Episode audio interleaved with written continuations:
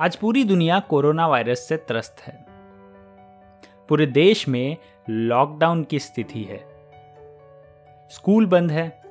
लोग घर से काम करने पर मजबूर हैं। सब कुछ बदल गया है। पर इन सब के बीच एक और चीज़ बदल गई है। या यूँ कहिए कि लौट कर हमारे जीवन में आई है। और वो है पूरे परिवार के साथ शाम की गर्मा गर्म चाय। आज भी जब माँ ने चाय बनाई तो साथ में एक पीले रंग का बिस्किट का पैकेट ले आई, जिसमें एक छोटी बच्ची की मुस्कुराती हुई तस्वीर छपी थी। जी हाँ, मैं बात कर रहा हूँ पार्ले जी की, जिसका टैग लाइन बचपन से हमारे ज़ुबान पर है। जी माने जीनियस। मेरे साथ, शायद आपके दिमाग में भी कभी ना कभी ये सवाल आया तो होगा। कि रैपर में छपी वो बच्ची आखिर है कौन? मैं आपको इसका भी जवाब दूँगा इसी एपिसोड में। बस थोड़ा इंतज़ार कीजिए। हमारे देश में ये हैरानी वाली बात नहीं होगी कि बिस्किट कहो और कोई आपको पार्ले जी थमा दे। आप शहर में रहते हो या किसी ग्रामीण इलाके में? हाई प्रोफ़ाइल जॉब करते हो या मजदूरी? हम सभी के चाय की प्याली का असली जोड़ीदार तो यही है। इसीलिए तो इसे देश का बिस्किट कहा जाता है। तो आज हम बात करेंगे पार्ले जी, यानी दुनिया के सबसे ज़्यादा बिकने वाले बिस्किट के बारे में। और साथ ही साथ जानेंगे पार्ले कंपनी की कुछ अनसुनी बातें। तो समय की सुई को थोड़ा पीछे घुमाते हैं। बीसवीं सदी के शुरुआती दौर में। 12 साल के मोहनलाल दयाल चौहान, जिनका विवाह बचपन में ही कर दिया गया था, अपने परिवार की जिम्मेदारियाँ निभाने के लिए परडी नाम के गाँव से निकलकर मुंबई की तरफ़ चल पड़े। उन्हें यह अंदाज़ा भी नहीं था कि वो आगे जाकर एक ऐसी कंपनी की नींव रखेंगे जो पूरे विश्व में प्रचलित होगी। उस समय तो उनका एक ही सपना था कि उन्हें दर्जी का काम सीखना है। कहते हैं कि अगर मेहनत आदत बन जाए तो कामयाबी मुकद्दर बन जाती है। आखिरकार मेहनत और लगन से मात्र 18 साल की उम्र में मोहनलाल ने गामदेव मुंबई में खुद की दो दुकानें भी खोल दी। अब जब मुनाफा होने लगा तो मोहनलाल ने अपनी पत्नी को भी मुंबई बुला लिया। कहते हैं उस दौर में उनके घर में एक ही अलमारी थी। और उसमें भी वे सिल्क के कपड़े रखते थे जो वो सीते थे। मोहनलाल के पाँच बेटे थे।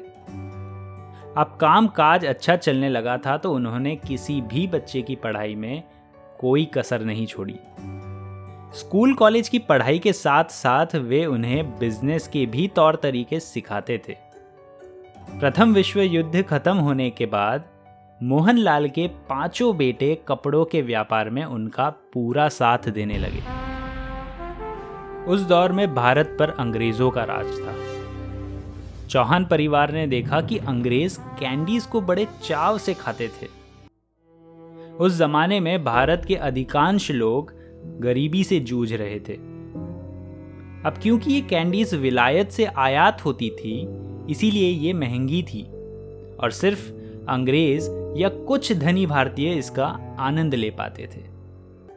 इस पर चौहान परिवार ने सोचा कि क्यों ना एक भारतीय कंपनी कैंडीज बनाए और कम दाम में सभी भारतीयों को ये कैंडीज उपलब्ध कराए। मोहनलाल जी ने अपने बेटे नरोत्तम को जर्मनी भेजा ताकि वो कैंडीज बनाने की आधुनिक तरीके सीखे। नरोत्तम जब लौटे तब अपने साथ कैंडी बनाने की एक बड़ी मशीन भी ले आए। कहा यह भी जाता है कि उस जमाने में उन्होंने वो मशीन साठ हज़ार रुपए में खरीदी थी।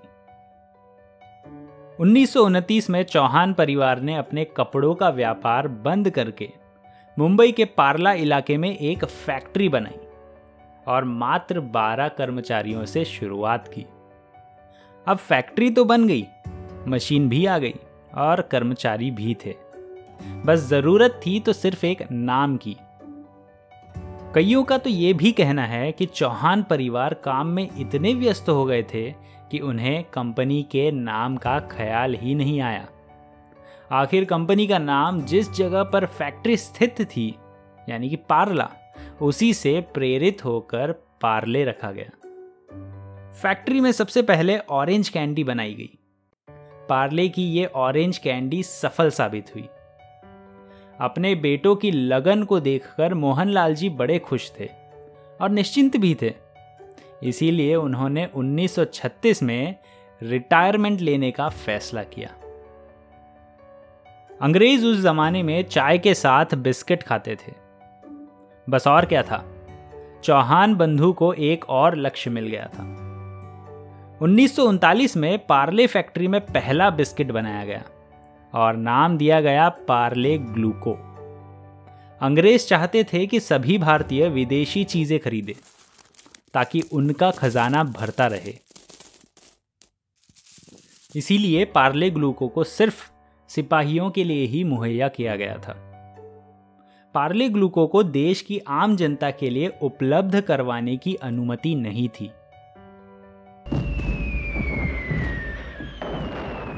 द्वितीय विश्व युद्ध खत्म होते होते अंग्रेज़ों की कमर टूट चुकी थी और भारत में आयात के अधिकांश सामान आने बंद हो गए थे, जिसमें से एक बिस्किट भी था। पार्ले ग्लूको के लिए अब द्वार खुल चुके थे। क्योंकि पार्ले ग्लूको गेहूँ से बना हुआ बिस्किट था तो उसकी पौष्टिकता, स्वाद और कम दाम होने के कारण वो देश के घर घर में पहुँच गया। 1947 में देश आज़ाद हुआ। चौहान बंधुओं ने एक कैंपेन चलाया जिसका नाम था फ्रीडम फ्रॉम ब्रिटिश जिसकी बदौलत ये सभी देशवासियों की पहली पसंद बन गया। पार्ले की अब पहली चुनौती उसके सामने थी। बिस्किट बनाने के लिए खाद्य सामग्री की कमी होने लगी। इसका कारण ये था कि देश के विभाजन की वजह से देश का एक बड़ा हिस्सा दूसरा देश यानी पाकिस्तान बन गया। इसीलिए पार्ले ग्लूको को उत्पादन को कुछ समय के लिए रोक लगानी पड़ी। समय बढ़ता गया और पार्ले ग्लूको की मुश्किल बढ़ती गई। साठ के दशक से देश में कुछ और बिस्किट्स बिकने लगे। इसमें से एक था ब्रिटानिया कंपनी का ग्लूकोज डी। ब्रिटानिया ब्रिटेन की कंपनी थी। 1975 में शोले फ़िल्म की कामयाबी को देखकर ब्रिटानिया ग्लूकोज डी ने अमजद खान, यानी गब्बर सिंह को विज्ञापन के लिए चुना। ये फैसला ब्रिटानिया के लिए कामयाब साबित हुआ। अब क्योंकि पार्ले ग्लूको का नाम कुछ हद तक ब्रिटानिया ग्लूकोज डी से मिलता था तो कई लोगों को यह भ्रम हुआ कि ग्लूकोज डी ही पार्ले ग्लूको है, जिसका विज्ञापन गब्बर सिंह कर रहे हैं। इस समस्या के निवारण के लिए 1982 में पार्ले ग्लूको का नाम बदलकर पार्ले जी रखा गया। 2011 से पार्ले जी भारत का ही नहीं, बल्कि दुनिया का सबसे ज़्यादा बिकने वाला बिस्किट है। अब उस सवाल की तरफ़ चलते हैं, जिसके बारे में हमने पहले चर्चा की थी, कि पार्ले जी के रैपर में जो बच्ची है, आखिर वो है कौन? इस सवाल के आपने न जाने कितने ही प्रकार के जवाब सुने होंगे। पर मयंक शाह, जो पार्ले प्रोडक्ट्स के ग्रुप प्रोडक्ट मैनेजर हैं, उन्होंने एक इंटरव्यू में ये स्पष्ट कर दिया कि वो बच्ची सिर्फ़ एक चित्रण है, जिसे एवरेस्ट क्रिएटिव नाम की एक ग्राफिक कंपनी ने 1960 के दशक में बनाया था। इसका मतलब ये है कि वैसी कोई जीवित बच्ची थी ही नहीं। तो ये थी कहानी पार्ले जी की। पार्ले जी के इस कामयाबी के सफ़र के बीच कुछ और भी प्रोडक्ट्स बने, जिन्हें देश ने बेहद पसंद किया। अगर आपको हमारा एपिसोड पसंद आया हो तो इसे शेयर ज़रूर करें। तो मैं विनीत कुकरेती विदा लेता हूँ, और फिर लौटूँगा जेनविन स्टूडियोज़ की पेशकश जाने माने नामों की अनजानी बातों के अगले एपिसोड में। जहाँ हम बात करेंगे पार्ले कंपनी के ही कुछ और प्रोडक्ट्स और उनके अनोखे किस्सों के बारे में।